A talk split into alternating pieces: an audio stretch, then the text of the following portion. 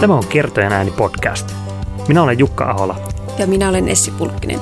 Tervetuloa uppoutumaan kirjallisuuden nurjalle puolelle, oppimaan kirjoittamisesta ja viihtymään lyhyiden tarinoiden, novellien ja lyhytprosan parissa. Mahtavaa, että olet mukana. Tervetuloa Kertojan ääni podcastin pariin. Tässä jaksossa luen teille novellini Helmiä Loviisa, joka voitti Martti Joenpolven novellikilpailu vuonna 2016. Minulta ja Essiltähän julkaistiin siinä Gummeruksen kokoelmassa muitakin novelleja, Omena ja Essiltä Muutto. Ja niitä voi kuunnella noissa aikaisemmissa jaksoissa. Mutta nyt kuunnellaan se voittajanovelli. Minkälaisella novellilla voittaa ja miksi se on sellainen kuin se on. Luen teille novellin ja sen jälkeen on pieni novellianalyysi-osio. Joten lähdetään kuuntelemaan, minkälaisia kauheuksia se Jukka kirjoittaa. Ja varoituksen sana kaikille kuuntelijoille. Tämä on todella roisi kielenkäytöltään ja aiheeltaan, joten jos olet alle 25 tai yli 35-vuotias, niin suosittelen, että et kuuntele tätä ollenkaan. Mutta jos olet tuossa hyvässä välivaiheessa, niin anna mennä vaan. Helmi ja Lovisa. Lukija ja kirjoittaja Jukka Aala.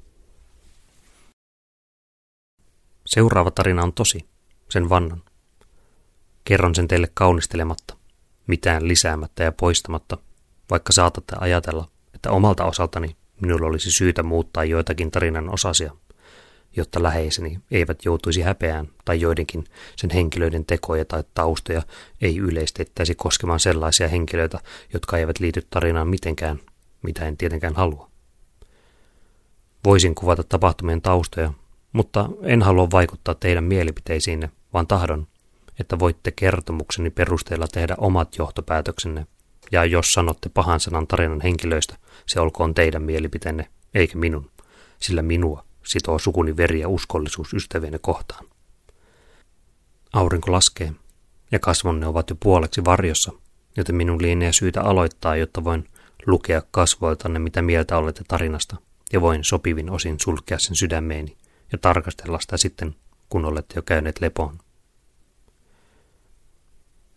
Ossa Helmini, mä oon Lovisa, Lovisa sanoi. Kumpi niistä raiskattiin? Helmi kysyi. Vittu molemmat. Okei, no sit. Tytöillä oli iho asfalttia, punainen viiva maalattu huuliin. Ketä me fakataan appi? Vittu kaikki. Rock on. Eikö oikeesti kaikki? Mutta aloitetaan vittu jostakin. Tytöt katsoivat toisiaan. No vittu Danieli, he sanoivat yhteen ääneen. Mä pistäisin WhatsAppiin. Daniel lupasi tulla. Keskeytän tarinan tähän, koska näen, että jotkut teistä ovat hämmentyneitä. Tarina tapahtuu kymmenluvulla eräässä pikkukaupungissa, jota en voi nimetä jo aiemmin mainitsemani sukuhäviäläisyyden vuoksi, mutta jonka monet teistä muistavat uutisista, sillä kertomani tapaus sai aikoinaan laajasti huomiota. Paikkakunnalla ei, jos totta puhutaan, ole tarinan kannalta suuresti merkitystä, ja siksi sen alun perin jätinkin mainitsematta – jotta ette vetäisi johtopäätöksiä sen perusteella, mitä ajattelette tai mitä ajattelette muiden ajattelevan kyseisestä pikkukaupungista. Näenkin jo kasvojenne ojenneen. Toivottavasti kyse ei ole vihan tai suuttumuksen ilmeettömyydestä, vaan ymmärryksen tyynestä katseesta. Tytöt odottivat katoksen alla. Sulla on vittu sadetakki, Lovisa sanoi Danielille. Täällä vittu sataa, Daniel vastasi. Haista sinä tuhkamunan vittu. Vittu. Danielin huuli tuoksui nuuskalle. Helmi katsoi muualle. Me homo himahas, Lovisa sanoi. Ime munaa huor. Daniel kourasi harvelista. Lovisa näytti keskaria Danielin selälle. Tarinan välittäjänä minulla on suuri vastuu ja tunnen sen painon nyt harteillani Osa teistä on sitä ikäluokkaa, että muistatte varmasti kenestä Danielista on kyse ja ymmärrätte painokkuuden, minkä se tuo tarinaan.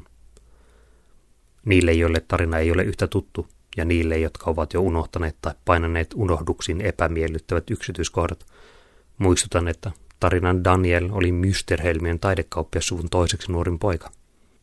Hänen isänsä Richard Mysterhelm kielsi jyrkästi poikansa osallisuuden seuraaviin tapahtumiin ja korosti, luulen, että olette hänen kanssaan samaa mieltä, kun pääsen tarinan viimeisiin vaiheisiin, että hänen lapsensa oli korkeintaan epäonninen sivullinen muutenkin epäonnisessa luvussa, jota elämä joskus meidät asettaa näyttelemään. Richard käytti varallisuuttaan painottamaan sanojaan ja onnistuikin pitkälti pitämään tragedian erillään liiketoiminnastaan. Jotkut sanovat, vaikka en haluakaan osallistua ala-arvoisen osoitteluun, että Daniel lopulta hyötyi koko tapahtumaketjusta, koska hän nousi nopeasti korkea-arvoisen aseman valuuttakauppaan erikoistuneessa yrityksessä, jossa arvostettiin tapa, jolla Daniel oli isänsä rahojen avulla nostanut laskelmoidun julkisivun suojakseen ja karistanut kaiken kielteisen, mitä tapahtumat olivat, kuka ties hetkeksi heidän osalleen tuonut. Ehkä nyt ymmärrätte paremmin, mistä on kyse, ja annatte anteeksi, etten antanut tarpeellisia tietoja heti, vaan ikään kuin jälkihuomautuksena, joka näin jälkeenpäin ajatellen saattaa värittää kuvitelmanne tarpeettomankin vahvasti. Ketä sit? Helmi kysyi.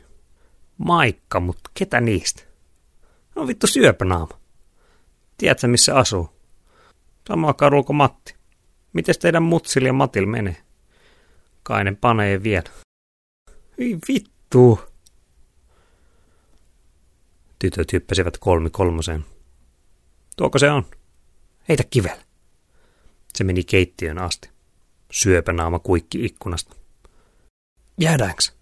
Jäädä. Syöpänaamalla oli aamutakki.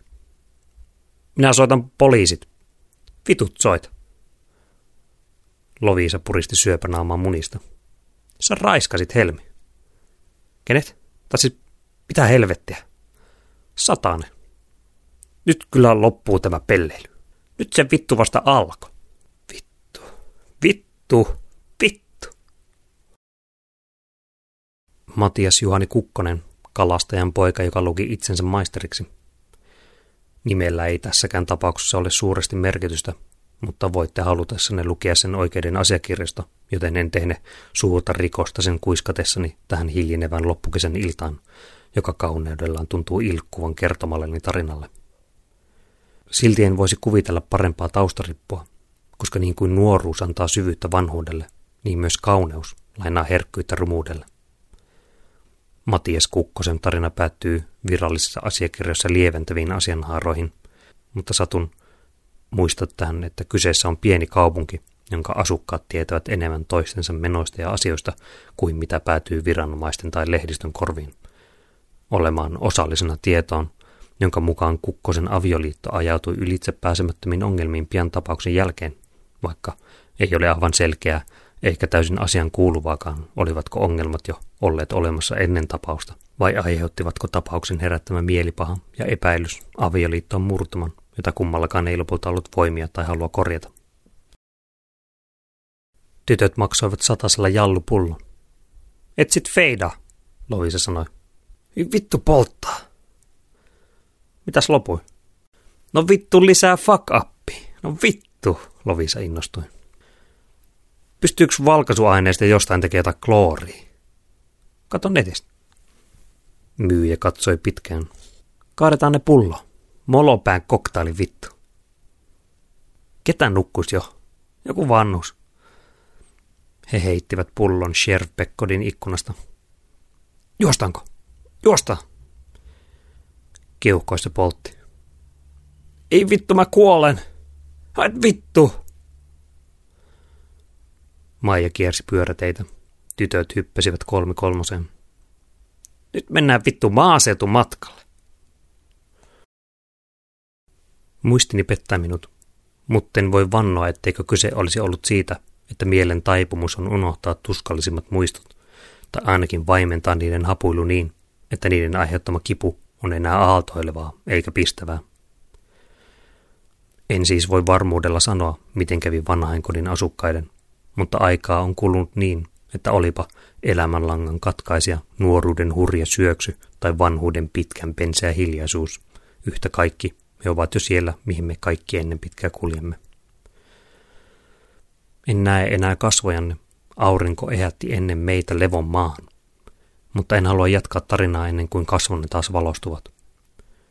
Syyt siihen olen jo kertonut, mutta toistan ne lyhyesti sillä aikaa, kun, ah, sieltähän ne jo tulevat. Kiitos kultasi, luit ajatukseni. Kynttilän valo olkoon otollinen seuralaisemme, sillä nyt tarina saa synkeän käänteen. Enkä voi luvata teille enää enempää valonpilkahduksia, korkeintaan sen lyhyen hetken, kun aurinko viimein painuu mailleen ja meren pintaa vasten saattaa välkähtää vihreää kultaa. Helmi oksensi bussiin. Kuski jätti heidät tien varteen. Mun maa sattuu, Helmi sanoi. Vitun baby. Lovisa nosti peukun jäykäksi. Nyt pystyy, se pysähtyy, Lovisa sanoi. Moi, mihin sä oot menossa?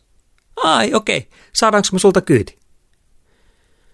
Takapenkillä oli tyhjiä pulloja. Vittu ankee dösä kuski. Tää kyyti ei sit ole ilman. Lovisa imiä puraisi. Vittu huora! Ovi oli onneksi auki. Helmi kaatui maahan, mutta Lovisa repi mukaan. Vieläkö se tulee? En mä tiedä. Miss vitus me ollaan? Ei vittu. Kengellä ei vittu patikoida. Otetaan vittu taksi. Ei oo vittu massi. No vittu sit kävellä. Ajoneuvon nuorukaista ei koskaan tavoitettu, mutta se kuvatkoon sitä, että me kaikki tavallamme olemme toisillemme vain vertauskuvia. Mitä lyhyempi on se yhteinen hetki, sitä enemmän näemme toisessa itseämme. Ja jos kuvittelemme, että kaikki ajoneuvoa myöhään kesäyönä kuljettavat nuorukaiset ovat muotteja rikkomatta luotuja, niin silloin tuokin nuorukainen voi aivan hyvin jäädä hämärään. Kuten te, jotka kuuntelette niin, että tulen leikkivä liekki kiiltää silmissänne. Mutta ei, pidättäkää kyyneliänne, jos kosteudun oikein tulkitsin, sillä tarina ei vielä ole ohitse, vaikka lopusta on jo ilmassa viitteitä niin kuin elokuun tuulessa pystyy haistamaan kuoleman kirpeyden. Sukat olivat märät kantapäitä myöten. Mennään tuohon taloon ja otetaan tuon viturva farmari. Ei täällä kukaan laita oveen lukko. Eteisessä oli hiljaista. Mä katon keittiöstä, Lovisa sanoi. Helmi tonki eteisen laatikoita. Emäntä tuli katsomaan. Menkää ulos. Minun aviomies on ihan kohta kotona ja vitu huora. Lovisa huusi ja löi hedelmäveitsellä mahaan. Mä sain ne. Te tuomitsette. Pyydän, anon, malttakaa vielä hetki. Teidän oikeudentuntonne on epäilemättä kiivas ja tarkka, eikä tehtävänne ole puolustaa tai tuomita, mutta pidättäkää herkkä sormenne. Kuunnelkaa tarinani loppuun ja muistakaa, mitä teille jo alussa teroitin. Tarina on tosi, sen vannon tuhannesti, vannon. Ja jos annatte jo nyt tuomion, tietämättä asioiden koko laitaa, riistätte rangaistuksen siltä, jolla se kuuluu. Nyt, ennen kuin ehditte loppuun ennen nöyrää kertojanne, kiirehtikäämme sinne yhdessä, että olisimme edes hetken samalla puolen totuutta. Auto piippasi, että turvavyö ei ole kiinni. Ei vittu. Ei vittu. Vittu, vittu, vittu, vittu. Vittu se tulee! Auto heittelehti laidasta toiseen. Vittu mä elas! Vittu jolo! Siniset valot takapeilissä. Ei vittu. Nyt vittu kaasua. Mutti tappaa mut. Ei tää vittulle jää meen lujempaa. Käy nyt tosta. Tie kääntyi louhkoselle. Vittu, että sheikkaa. Vitun takiaiset. Lovisa törmäsi puuhun. Vittu. Tuu nyt. Pysähtykää. Vitut. Polku päättyi louhoksen reunalle. Hypätäänkö? Hypätä. Tähän ylevään hetkeen jättäisin tarinan, jos en olisi luvannut kertoa kaiken lyhentämättä. Kaksi hahmoa seisoisivat yhdessä. Te voisitte kuvitella, miltä puristava käsi tuntuu, mitä tuuli sanoo, miltä kivet näyttävät kaukaa, miltä läheltä, miten huudot sekoittuvat yhdeksi hymniksi. Ei. Ei tarina pääty niin onnellisesti, vaikka toivoisin.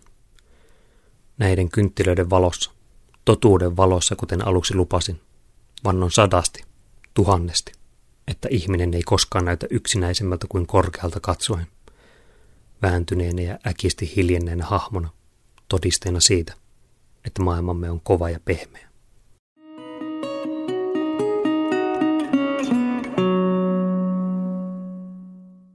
Siinä oli menoa ja meininkiä koko rahan edestä.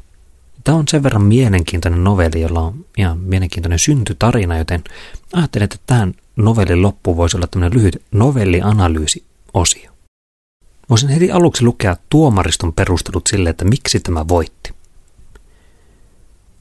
Ja Hannu Simpura kirjoittaa näin tuossa esipuheessa. Jukka Aholan Helmi ja Lovisa yltää kerronnallisesti taitavan omaperäiseksi ja asialtaan lähes sokeraavaksi. Lukijan mieleen luikahtaneen myyttisyyttä hohkaava elokuvatarina Telmasta ja Luisista, kun niin novelli kuin elokuvakin kertoo naiskaksikosta, joka turhautuneessa epätoivossaan ajautuu päämäärättömän rikoksen ja turhan kuoleman tielle.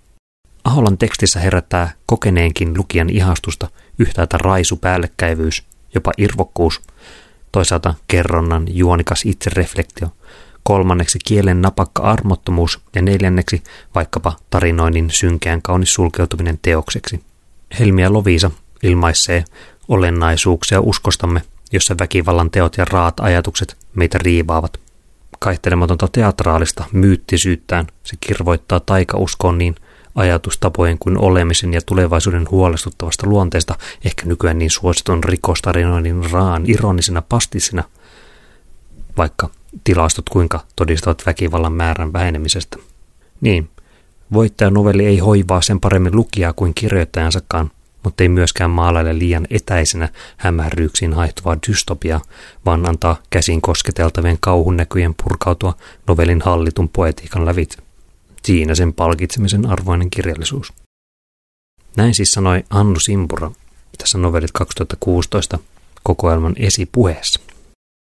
Aina lukiossa, kun käytiin näitä novelleja läpi, niin monet miettivät, myös minä mietin, että no mitä se kirjoittaja oikein mietti. Onko se kirjoittaja samaa mieltä kuin se opettaja, joka yhtäkkiä vetää se sieltä, että no hei, tähän liittyy tähän Cervantesin tai Heideggerin mielen maisemaan. Ja ne tuntui aika kaukaisilta silloin monesti ne opettajan tai sanotaanko kriitikkojen tai minkä tahansa muun ylemmän olennon antamat tulkinnat. Varmaan kirjallisuuden tutkimuksessa ollaan montaa mieltä siitä, että pitäisikö kirjoittajalta edes kysyä, että mitä se novelli tarkoittaa. Mutta vaikka minulta ei kysyttäisi, niin voisin silti vastata siihen. Tämän novellin Helmi ja Lovisa päätarkoitushan oli yksinkertaisesti voittaa tämä kirjoituskilpailu. Aikaisemmin on kirjoittanut ja puhunut niistä teeseistä, millä minun mielestä kirjoituskilpailu voitetaan. Ja ne on ö, erotu joukosta, ole uskottava ja tunne kohde yleisösi. Ja tässä Helmissä ja Loviisassa kiroillaan kauheasti. Ja se on semmoinen puoli halpa kikka. Mutta se on toisaalta viety niin äärimmilleen, että se erottuu sen takia joukosta. Sitten nämä kertojan vanhaa maailmaa heijastelevat pitkälauseiset, monimutkaiset itsereflektiokohtaukset, jossa puhutaan jollekin kuvitteelliselle yleisölle, josta ei oikeastaan saada mitään selville, niin ne toisaalta sitten antaa semmoisen vertailukohdan tälle raakuudelle ja lyhyydelle. Silloin kun kirjoitin tätä novellia, niin mä kirjoitin ensin vaan ne Helmi ja Loviisan vittukohdat. Ja se kävi hyvin nopeasti. Se on hyvin nopea lukuista ja aika nopea oli myös kirjoittaa niitä. Mutta sen jälkeen kun sain sen tehtyä, niin se alkoi tuntua siltä, että no jotakin puuttuu. Tämä on aika yksi ulotteinen. Ja sen takia sitten lisäsin sen taustatarinan tai semmoisen metakertojan sinne mukaan. Ja se otin siihen innoituksen taisi olla Joseph Conradin Heart of Darkness, Pimeyden sydän, josta keksin tämän tyylilajin, jossa joku reflektoi jotakin vanhaa. Ja nämä yhdistämällä sitä sai semmoisen, uskaltaisinko sanoa, tasapainoisen kokonaisuuden, jossa toisella puolella on tämä irvokas nykyteini meininki, ja toisella sitten tämmöinen eri, vähän eri tavalla irvokas vanhan maailman äh, ihannointi, ikään kuin kaikki olisi ollut jotenkin kauhean poeettisia silloin aikoinaan. Ja niin kuin monet hyvät novellit, niin tämäkin novelli lähti erilaisena vitsinä muistan, että kun alkoin kirjoittaa tätä, niin en miettinyt niinkään sitä, että nyt teen suurta taidetta, vaan halusin tehdä jotakin erilaista. Jotakin vähän, vähän siellä, siellä etulinjassa menevää. Laajentaa niitä, niitä reunoja, rajoja. Ja sen takia siitä tuli ehkä niinkin roisi kuin se oli. Monesti ideathan on sitä, että otetaan joku asia, otetaan joku toinen asia ja yhdistetään ne sitten uudeksi asiaksi. Sitä kai se luovuus yksinkertaisimmillaan on. Ja päätin jo silloin alkuvaiheessa, kun lähtin kirjoittamaan, että otan jonkun elokuvatarinan, Telma ja Louise, ja kirjoitan siitä uudelleen tulkinnan. Ja siitä syntyi tämä Helmi ja Loviisa ajatus. Sitten siitä, että mitä tässä novellissa varsinaisesti tapahtuu, ketä nämä kertojat on. Ja jos haluatte vielä kuunnella novellin läpi ja miettiä, niin antaa mennä vaan, mutta tässä spoilaan teille, että miten minä tämän ajattelin. Eli siinähän on kaksi teini-ikäistä tyttöä, Helmi ja Loviisa, jotka on jonkinlaisessa tämmöisessä modernissa ongelmalapsi tilanteessa, jossa mikään ei tunnu miltä ja, ja eihän me tiedetä, että mitä ongelmia heillä on, mutta ilmeisesti jonkinlaista ongelmaa sillä kuitenkin taustalla on. Siihen ei varsinaisesti oteta kantaa, että kumpi näistä päähenkilöistä se kertoja sitten on, mutta se on jompikumpi Helmi tai Loviisa. Ja siinähän on käynyt tietenkin niin, kuten ehkä tuosta lopusta toivottavasti kävi ilmi, niin toinen heistä on päättänyt olla hyppäämättä sieltä kalliolta alas ja jäänyt henkiin ja se on se hänen rangaistuksensa, mistä hän kertoo. Ja tämä tosiaan tapahtuu 10-luvulla ja 2010-luvulla kuitenkin siinä tehdään niitä Molotovin koktaileita ja on vannusten koteja ja on busseja ja kolmikolmosia ja muita. Joten kaksi aikatasoa tässä ovat ne 2010-luvun äh, amok-juoksu ja toisaalta sitten se siitä tulevaisuudessa tapahtuva ikään kuin menneisyyden oloinen kertojen ääni kohta. Mutta kuitenkin tulevaisuuteen mennä, jossa Elmi tai Lovisa on jo aika vanha ja kertoo sitten jossakin. Missähän lie. Virtuaalitodellisuudessa kertoo varmaan tulevaisuudessa tätä tarinaa. Ja jos miettii, että tätä haluaisi käyttää jossain ö, aikuislukiossa ehkä novellianalyysin välineenä tai novellina, niin yksi kysymys voisi olla, että no, ovatko Helmi ja Lovisa näiden hahmojen oikeat nimet? Ja siihen löytyy vi- vinkki tästä kohdasta, missä he juttelevat niin sanotun syöpänaaman, eli Matias Juhani Kukkosen kanssa. Lovisa sinne puristaa syöpänaamaa munista ja, ja sanoo, sä raiskasit Helmin, johon syöpänaama vastaa, kenet? Tai siis mitä helvettiä. Eli tämä opettaja ei tunnista tätä Helmi-nimeä, joten voisi ajatella, että nimi on joku muu ja he ovat keksineet itselleen tällaiset alter egot kuin Helmi ja Lovis. Luultavasti tästä Thelma ja Louise elokuvasta.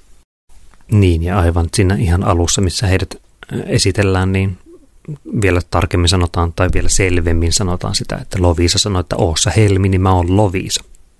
Ja Helmi kysyi, että kumpi niistä raiskattiin. Onhan, onhan siinä aika, aika selkeästi sanottu jo alussa, että, että eivät ole oikeita nimiä nämä.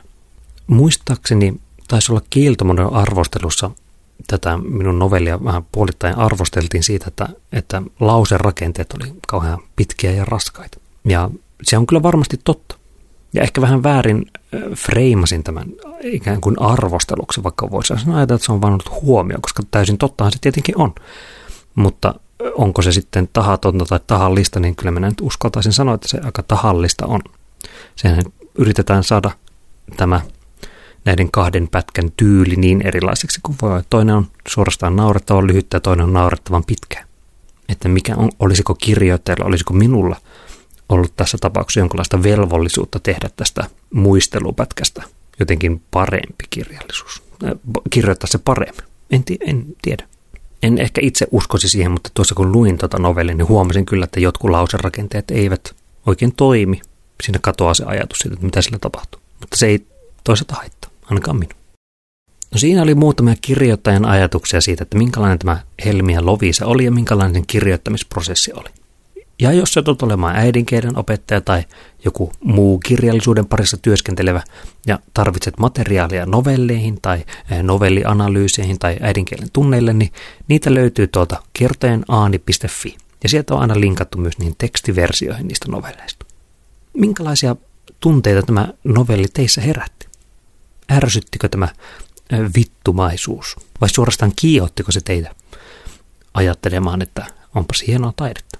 Kertsin eli kertojen äänenä löytää Instagramissa, Twitterissä at kertojen aani. Ja jos tulee ajatuksia mieleen, niin käykään kommentoimassa meidät tai laittakaa yksäriä tai viestiä tai mitä tahansa onkaan. Kiitoksia kaikille kuuntelijoille. Toivottavasti tämä laittoi teidät ajattelemaan ja tuntemaan jotakin. Ei muuta kuin ensi jaksoon.